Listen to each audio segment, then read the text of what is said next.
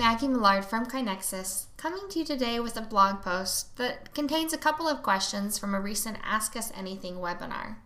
In case you're not aware, we have a webinar series called Ask Us Anything, in which our CEO and co founder Greg Jacobson and Mark Graban, our VP of Improvement and Innovation Services and founder of leanblog.org, join forces to answer questions that our listeners ask. In episode 11 of Ask Us Anything, Graban and Jacobson answered a question from Rudy that asked What are some inventive methods to improve senior management's visibility and support for continuous improvement? Graban started off by stressing that this is an important challenge from a leadership behavior standpoint. Often, when discussing lean or continuous improvement efforts with an organization, he's told that leaders support the initiative, but it's not clear what's meant by support. He goes on to say that a successful culture of continuous improvement requires more than just a one off statement of support for the concept of improvement. It requires that leaders get involved in different ways. Part of the traditional advice would be to go to the Gemba, to get out of the executive suite, Graban explained. Meet with people on the front lines and see what they're struggling with. Listen to them about their ideas and their opportunities for improvement. Not to give people answers, but to be a servant leader, to be supportive, and to be encouraging in different ways. Software is, of course, another way senior management can increase their visibility and support for continuous improvement.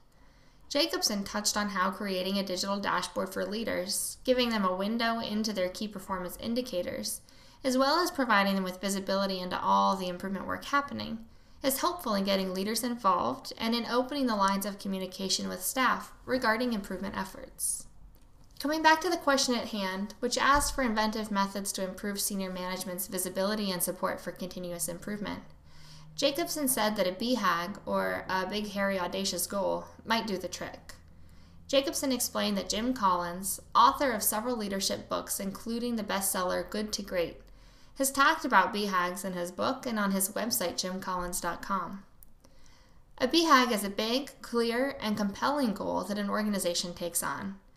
As Jacobson explained, a BHAG is not supposed to be financially driven, but it should be something that, if the organization achieves it, would really move the needle forward and indicate that the organization has accomplished something.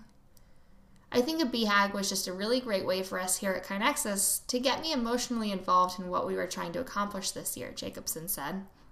In 2016, the KaiNexus BHAG was to have over 25,000 improvements completed in the system by the end of the year.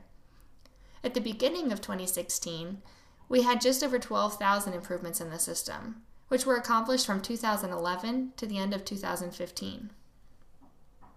I challenged our company really to challenge our customers to see if we could actually double that in one year, Jacobson said. At the beginning of the year, I turned to our VP of sales, Jeff Russell, and I said, You know, if we hit this, I'm going to let the company shave my head. That really played along with the big, hairy part of it. KaiNexus achieved the BHAG, and Jacobson lost his hair, but was happy to do so. I think a BHAG is a great way to get senior leadership involved. Not that they have to commit to shaving their head. Maybe a small tattoo or something like that, Jacobson joked. Another question asked in episode 11 of the KaiNexus Ask Us Anything webinar series was a question that we often hear from clients put to Graban and Jacobson by one listener who asked, how can we sustain improvement activities and prevent slipping back to old habits, reverting back to the old way? That's a question I've been hearing in healthcare the whole 11 years, 12 years almost, I've worked in healthcare, Graban answered. Even some of the world leaders in lean healthcare would report in articles and at conferences that they would have over 50% backsliding rates. What I've seen from rapid improvement events and different types of improvement is that what's often described as backsliding is actually more accurately described as a change that was never fully adopted in the first place. Graban explained that this can be a problem with improvement event methodology, specifically where an event team creates a new process that they believe to be better and then hand it off to the people actually performing the work.